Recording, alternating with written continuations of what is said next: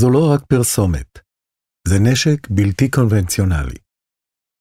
מאת עומר בן יעקב, קורא איתן רץ. הוקלט על ידי הספרייה המרכזית לעיוורים ולבעלי לקויות קריאה. עריכה טכנית, ניר סייג. העובדה הזאת כבר הפכה מובנת מאליה לכולנו. עוקבים אחרי כל אחד מאיתנו ברשת, כמעט כל הזמן. חברות הטכנולוגיה והמפרסמים יודעים עלינו כמעט הכל. איפה בדיוק אנחנו נמצאים, מה אנחנו קונים, אילו אפליקציות אנחנו מורידים ואיך אנחנו משתמשים בהן, מהם הרגלי הצריכה שלנו, ואפילו מהי הנטייה המינית והפטישים שלנו. יש רק פרט מידע אחד וחשוב, שאליו המפרסמים לא חשופים. הזהות שלנו אמורה להישאר אנונימית. אנחנו יודעים איך זה נראה על פני השטח. קראנו פוסט של חבר שחזר מחופשה, ופתאום קופצת לנו מודעה של בית מלון. אלא שלרובנו אין מושג מה מתרחש מאחורי הקלעים. בכל פעם שאנחנו נכנסים לאפליקציה או לאתר, בלי שהעין שלנו מספיקה בכלל להבחין, מתרחש משא ומתן מהיר, מורכב ואגרסיבי, שמגלם בתוכו את כל הכלכלה של האינטרנט. במאית שנייה, שבריר הרגע שחולף עד שנפתח העמוד שאנחנו רוצים. מתרחש bidding אוטומטי בין מאות אלפי מפרסמים שונים. הם נלחמים על הזכות לפרסם, בדיוק לנו, בדיוק בשנייה הזאת. ככל שהמידע שברשותם מדויק, מפולח ומתורגת יותר, גובר הסיכוי שנקליק, וכך עולה מחירה של המודעה. אלא שיש מי שיודע לנצל את שבריר השנייה הזה לטובת משימה זדונית ומורכבת. לשגר לאנשים הודעה ייחודית, תמימה לכאורה, שטומנת בחובה תוכנת ריגול מתקדמת. המודעה הזאת, שנראית סטנדרטית לחלוטין, היא למעשה נשק סייבר שמסוגל לחדור למחשב או לטלפון שלנו. בעבר זו נחשבה יכולת שיש רק לארגוני ביון. היא מנצלת את עולם הפרסום הדיגיטלי שאמור להיות אנונימי לחלוטין, בשביל לעקוף לגמרי את מנגנוני האבטחה של אפל וגוגל ולשתול רוגלה מתקדמת. מדובר ביכולות שמאפשרות להפוך כל מודעה למעין קליע דיגיטלי להדבקה, מסביר גורם שבקיא בטכנולוגיה. ואם לא די בכך, הטכנולוגיה הזאת החלה לזלוג גם לחברות מסחריות. תחקיר מוסף הארץ ודסק השירות החשאי חושף כי בצל משבר הקורונה, התפתחה בישראל תעשיית ריגול וסייבר חדשה ומטרידה. כמה חברות ישראליות פיתחו טכנולוגיות שיודעות לנצל את מערכת המודעות בשביל איסוף מידע ומעקב אחר אזרחים. ניתן לעקוב כך אחרי מאות אלפי בני אדם, אם לא מיליונים. התחקיר, שמבוסס על שיחות עם יותר מ-15 מקורות מתחום הסייבר ההתקפי מערכות הביטחון והתעשיות הביטחוניות של ישראל, מגלה כי קבוצה קטנה של חברות עילית אף הולכות רחוק יותר ומנצלות את המערכת לשם התקפה והדבקה ברוגלות. וכך, בזמן שמיליוני מודעות מתחרות על הזכות להופיע על המסך שלנו, חברות ישראליות חשאיות מוחות טכנולוגיה שהופכת את המודעות הללו לנשק שמסוגל לחדור למחשב או לטלפון שלנו. אחת מהחברות הללו, שנחשפת כאן לראשונה, מכונה אינסיינט. כשמה כן היא. היכולות שלה, מלשון insane, פשוט מטורפות, מסבירים מקורות בתחום. החברה, שהוקמה על ידי כמה יזמים מוכרים בתחום הסייבר, נמצאת בבעלותם של בכירי מערכת הביטחון לשעבר, בהם ראש המועצה לביטחון לאומי לשעבר, דני ארדיטי, התחקיר חושף שהחברה מצליחה לפתח טכנולוגיה שמנצלת את המודעות גם לשם מעקב וגם לשם הדבקה. לא בכדי, בחברה נתנו למוצר את השם שרלוק. אנשי החברה, חלקם עם קשרים ותיקים ועמוקים במערכת הביטחון, אף הצליחו לקבל אישור ממשרד הביטחון לשווק את הטכנולוגיה הזאת בעולם.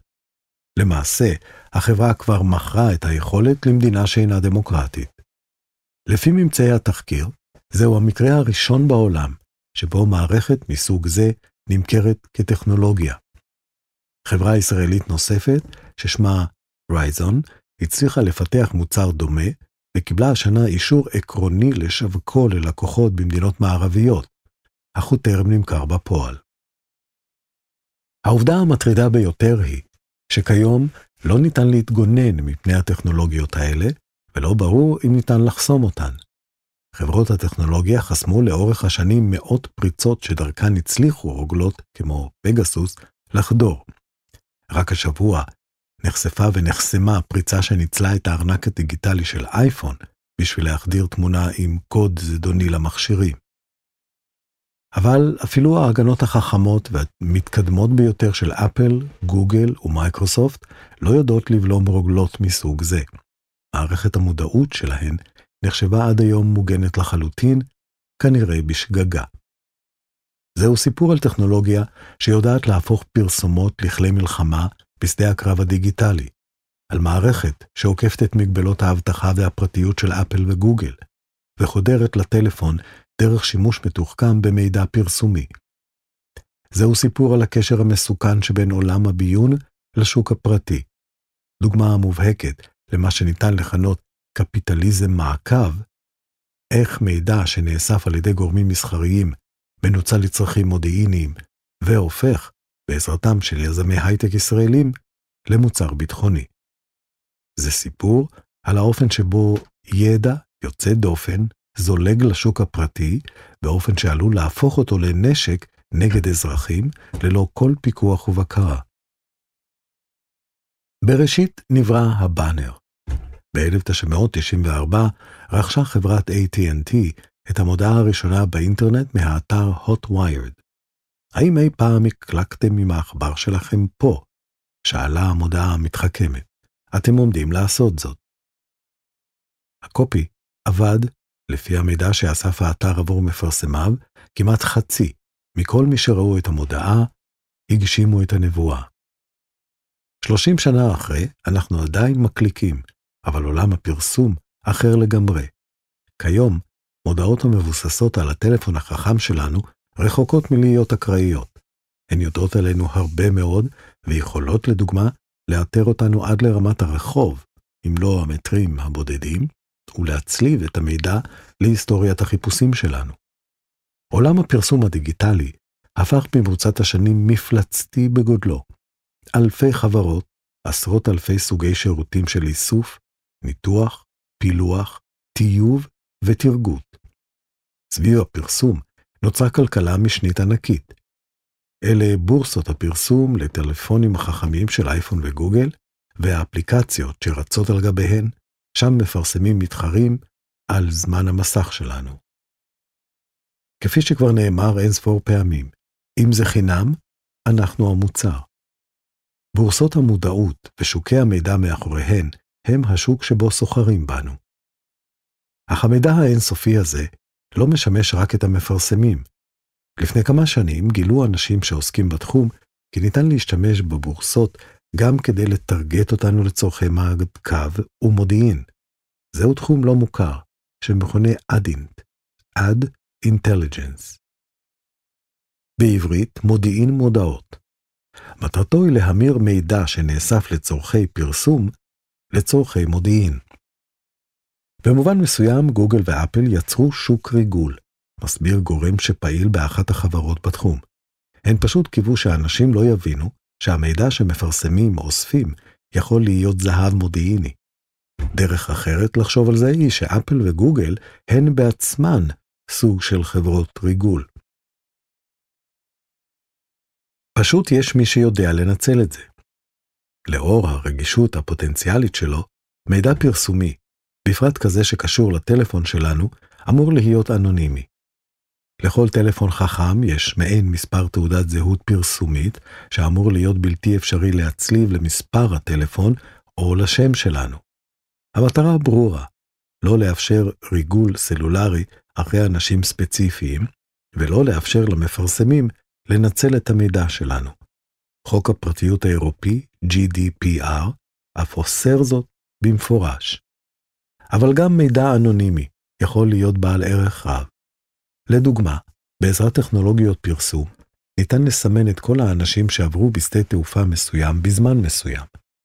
כל זה יכול לשמש לצורך מעקב אחרי שרשרות הדבקה בעת מגפה. ראשית, אוספים את כל תעודות הזהות הפרסומיות, או ה-Add IDs, שהיו בשדה. מדובר בפעולה קלה מאוד. בכל פעם שאנחנו נכנסים לטלפון ופותחים אפליקציה שמציגה מודעות, הטלפון משדר למפרסמים איפה אנחנו נמצאים, במטרה לייעל את המודעות המוצגות לנו. מיפוי של המזהים הללו יוצר רשימה של אנשים שהיו בשדה במשך זמן מסוים. המפרסמים אמנם לא יודעים את שמם של האנשים הללו, אבל הם כן יודעים לאפיין אותם כקהל יעד, שניתן להמשיך לטרגט. מתחילים להפציץ אותם במודעות, וכך עוקבים אחרי ההתפזרות שלהם ברחבי העולם. וכך, בעת משבר הקורונה, נולדה לו תעשייה חדשה של מודיעין, מודעות, המוני. לדוגמה, חברה שהקים אריק בנון, מחלוצי הסייבר ההתקפי הישראלי, הציע אז לשב"כ שירות איכון ומעקב מבוסס מודעות. כפי שפרסם גור מגידו בדה-מרקר, הרעיון היה להנדס לאחור מידע על גולשים ברשתות פרסום גדולות לצורכי מודיעין. במקרה זה, היה מדובר בניטור המוני לצורך מעקב אחר התפשטות המגפה.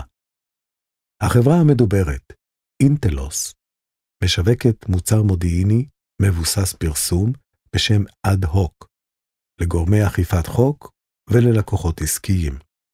מוצריה אינם מפוקחים ואינם נחשבים ביטחוניים.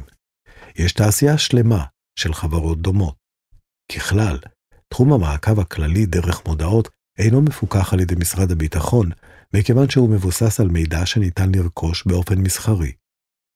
אך ניתן להפעיל טכנולוגיות כאלה גם לצרכים ביטחוניים. בין היתר, לעקוב אחרי יעדים חשודים גם בלי מידע אישי אודותיהם. אפשר לדוגמה, לדמיין קמפיין פרסומי שמכוון לקהל של מדעני גרעין ממוצא איראני, בני 35 עד 65, שעברו בשנה האחרונה דרך שדה התעופה בטהרן. אחרי שאלה אופיינו וקיבלו את המודעות הראשונות, ניתן להמשיך לטרגט אותם לאורך זמן, ובכך להבין לאן הם נוסעים ומתי. ואכן, מה שהתחיל במעקב אחרי חולים וניסיון למפות שרשרות הדבקה, התפתח והתרחב במהרה לתחומים נוספים. לדוגמה, לפי מסמכים שהגיעו לידי מוסף הארץ, החברה הישראלית Cobwebs, שמתמחה במודיעין על בסיס מידע ממקומות גלויים ולכן אינה חייבת בפיקוח, מציעה טכנולוגיה שיודעת לאתר את המיקום של מכשיר נייד בעזרת מידע פרסומי. את היכולת הזאת מדגימה החברה דרך יעד פוטנציאלי באיראן, שם אפשר לראות כיצד התוכנה עוקבת אחרי תנועות היעד ברחבי המדינה. הדוגמה של איראן מדגישה את הייחוד של מודיעין מודעות כזה. בעוד שרוב סוגי המודיעין הדיגיטלי והסייבר ההתקפי מבוססים על גישה ישירה למידע, רשתות ותשתיות, כזו שאמורה להיות רק למדינות, מודיעין מודעות מבוסס על מידע שנחשב גלוי, ושניתן לאתרו ממקורות שנחשבים פתוחים. את המידע אפשר לרכוש ממאגרים שונים, או להשיג אותו בדרכים יצירתיות. בשביל לאתר מיקום של מישהו, לדוגמה, לא צריך יותר מהמידע שקיים בבורסת הפרסום לסלולר. לפי מקורות בתחום, שם המשחק הוא הצלבה חכמה של מספר רב של מקורות מידע. אפילו עצם השתתפות בתהליך ה bidding יכול לחשוף מפרסמים למידע גיאוגרפי, בין אם מדובר במפרסם אמיתי, ובין אם מדובר בחזית שמשמש את חברות המודיעין. בשביל לעשות מודיעין מודעות אמיתי, צריך תשתית ענקית של מודעות, אומר מקור בתחום. אתה צריך להיות מחובר איכשהו למערכות הפרסום השונות, בשביל לעשות את הדבר שאפל וגוגל ממש לא רוצות שתהיה מסוגל לעשות. לעקוב אחרי אנשים, או אפילו להדביק אדם דרך הפרופיל הפרסומי. מסיבה זו, חברות בתחום בדרך כלל קשורות גם לחברת פרסום. לעתים הן אף מפעילות חברת פרסום משלהן, שמספקת כיסוי לפעילותן המודיעינית, ומעניקה גישה למידע שהם צריכים. מהתחקיר עולה שיש שורה של חברות ישראליות שמציעות שירותי מודיעין מסוג זה לשלל סוגים של לקוחות. אחת מהן היא חברת רייזן, שנחשבת חלוצה בתחום ואף המציאה את המונח אדינט. המוצר שלה מכונה אקו, והוא אינו מפוקח מכיוון שהוא עושה שימוש במידע שנחשב גלוי. הוא נמכר לגופים פרטיים, אך גם גוף רשמי של המדינה מתעניין ברכישתו לצורך ניסיון מעקב אחרי פלסטינים בארץ.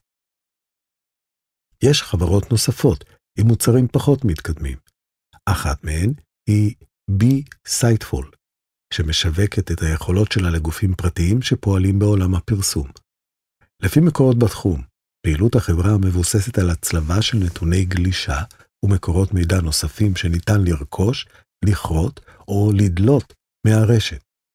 החברה נרכשה על ידי חברת סייבר אחרת בשם קוגנייט, שמציעה יכולות דומות, אבל למדינות ולצבאות. כלומר, אותו מידע ואותן טכנולוגיות, רק עם שימושים שונים, אחד מסחרי, אחד מודיעיני. אבל כאמור, יש כמה חברות שלא מסתפקות בשימוש במודעות רק לשם איסוף ומעקב. הן הולכות רחוק יותר, ובונות כלים לחדירה למחשבים ולטלפונים. איך עובד כלי כזה? ראשית, מרכיבים פרופיל פרסומי מדויק לקהל היעד. בהתאם לפרופיל, בונים קמפיין פרסומי שתפור למידותיו של קהל היעד ומפציצים אותו במודעות.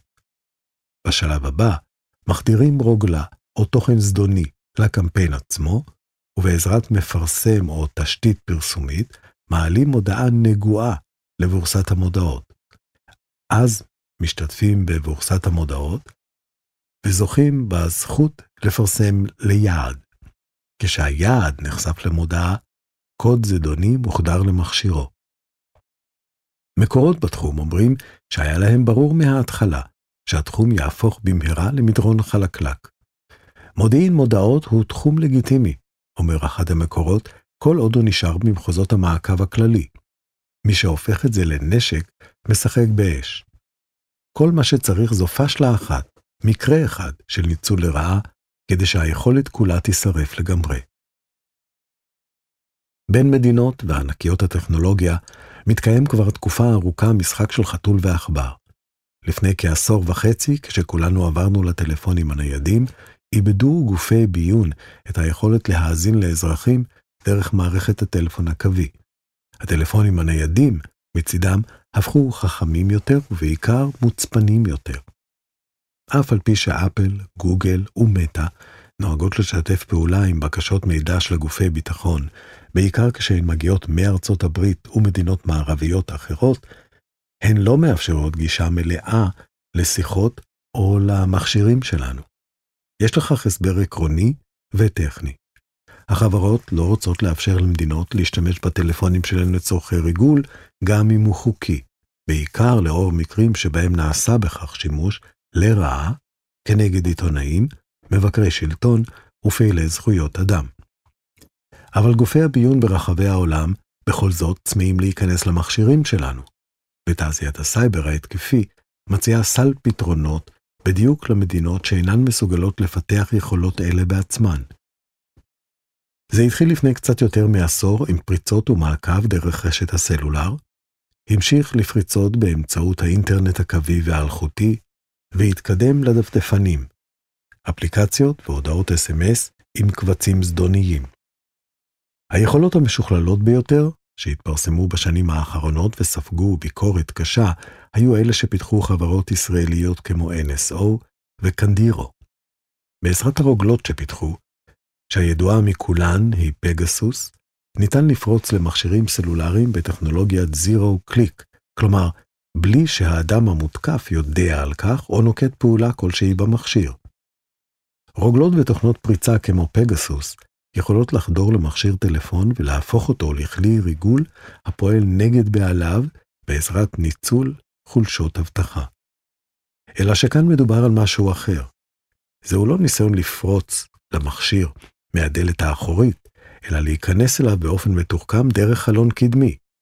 החלון הזה פתוח לרווחה בזכות עולם הפרסום שמתחזק את האינטרנט. למעשה, הטכנולוגיה הזאת מאפשרת לייצר דרך כניסה חדשה למכשיר, וקטור בשפה מקצועית, עבור אלה שיודעים לפתח רוגלות משל עצמם, או ללקוחות קיימים של חברות כמו NSO. אם יש מי שרואה בפגסוס את פצצת האטום של העולם הדיגיטלי, אז היכולות החדשות הללו הן הטיל המונחה, שעליו ראש הנפץ הגרעיני דיגיטלי מותקן. לא בכדי, שורה של חברות סייבר ישראליות ניסו בשנים האחרונות לפתח את הטכנולוגיה ההתקפית שמנצלת מודעות לא רק למעקב, אלא להדבקה ברוגלה. למעשה, בחמש השנים האחרונות התקיים בתחום מרוץ חימוש, שלקחו בו חלק חברות כמו קנדירו, פרגון, נמסיס, קוואדרים וגם NSO עצמה. לפי מקורות המעורים בתחום, גם NSO הצליחה לייצר מוצר התקפי ששמו טרומן, שעושה שימוש במודעות. אך היא, כמו רוב החברות הללו, לא זכתה לקבל אישור למכור אותו. רק אינסיינט, כאמור, מכרה את המוצר עד כה. אינסיינט הוקמה ב-2019 על ידי שתי קבוצות של יזמים. הראשונה, קבוצה של יזמים ותיקים בתחום הסייבר, בהם אריאל אייזן, רועי למקין ודני ארדיטי, שהביאו איתם את ההשקעה הכספית. השלושה, שמוכרים כמשווקים של חברות כמו NSO בעבר ופאראגון בהווה, במערב אירופה וגם במזרח, נהנים מקשרים טובים מגופי הביון והביטחון. הקבוצה השנייה הורכבה מיזמים צעירים, חלקם בעלי רקע במערכות הסייבר של ישראל שסיפקו את הרעיון.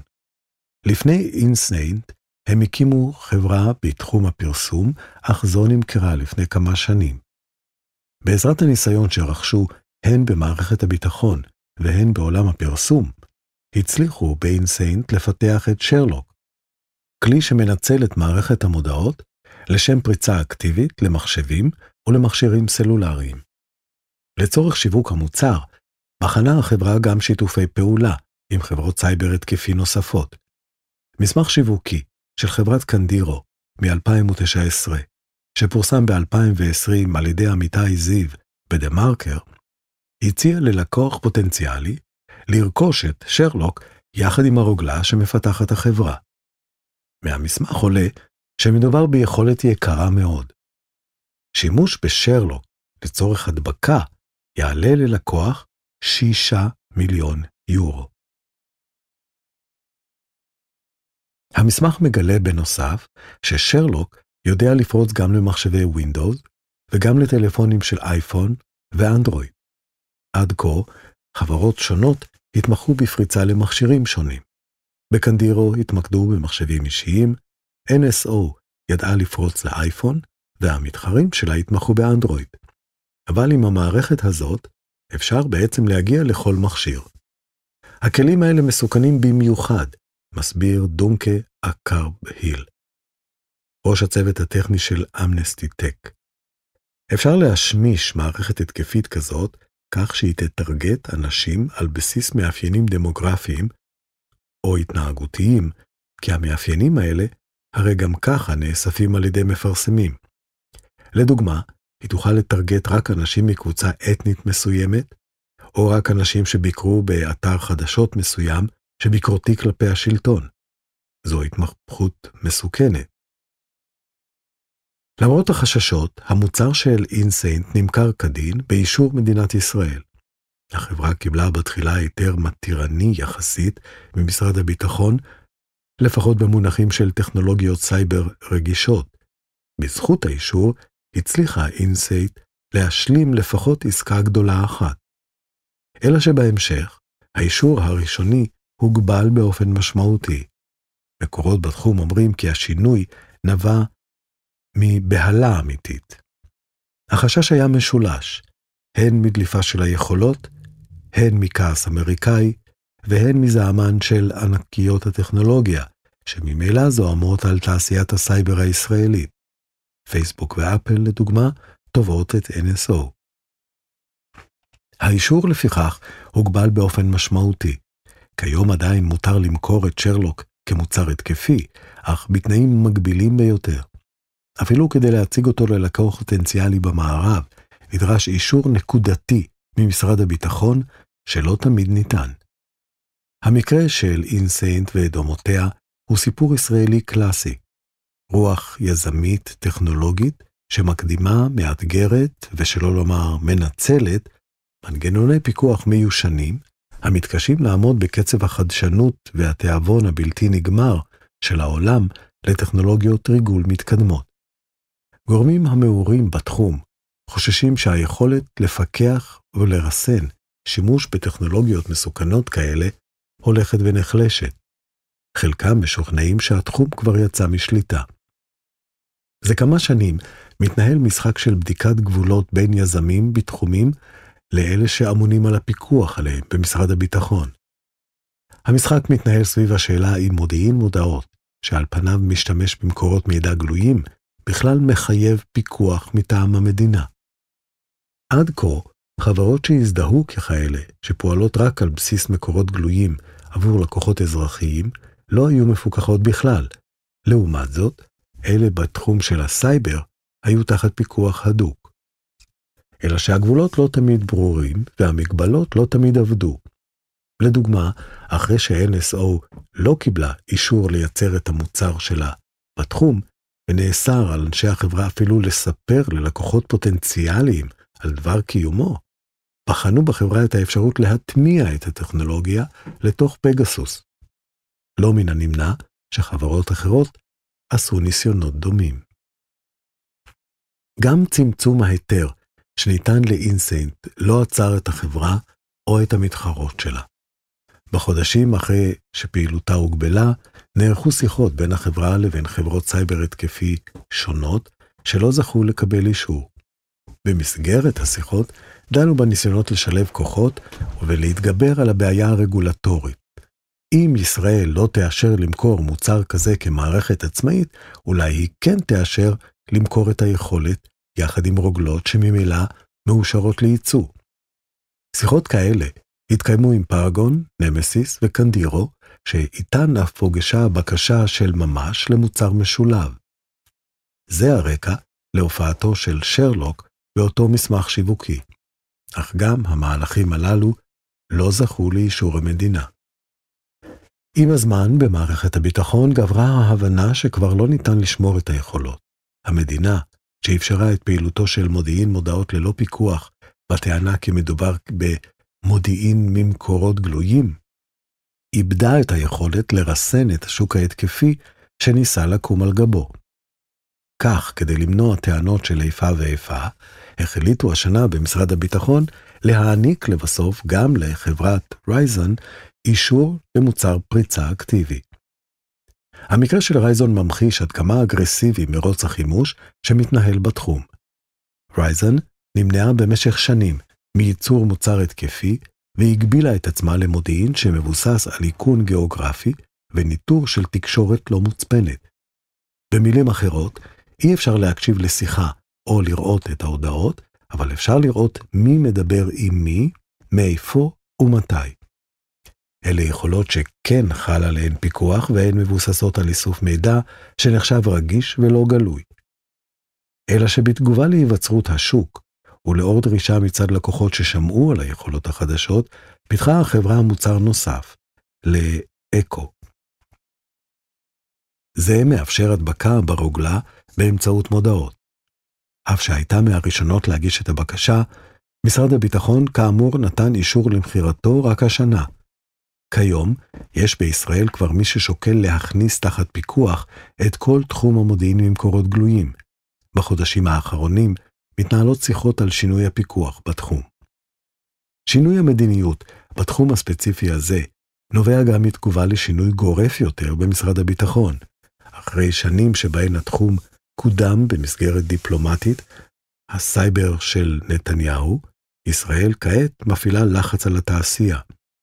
לפני קצת פחות משנתיים, המדינה החליטה להיענות ללחץ אמריקאי לרסן את הסייבר ההתקפי ולצמצם את רשימת המדינות המותרות לייצוא. ברשימה של יותר מ-100 מדינות הותר לייצא לפחות מ-40, רובן מערביות.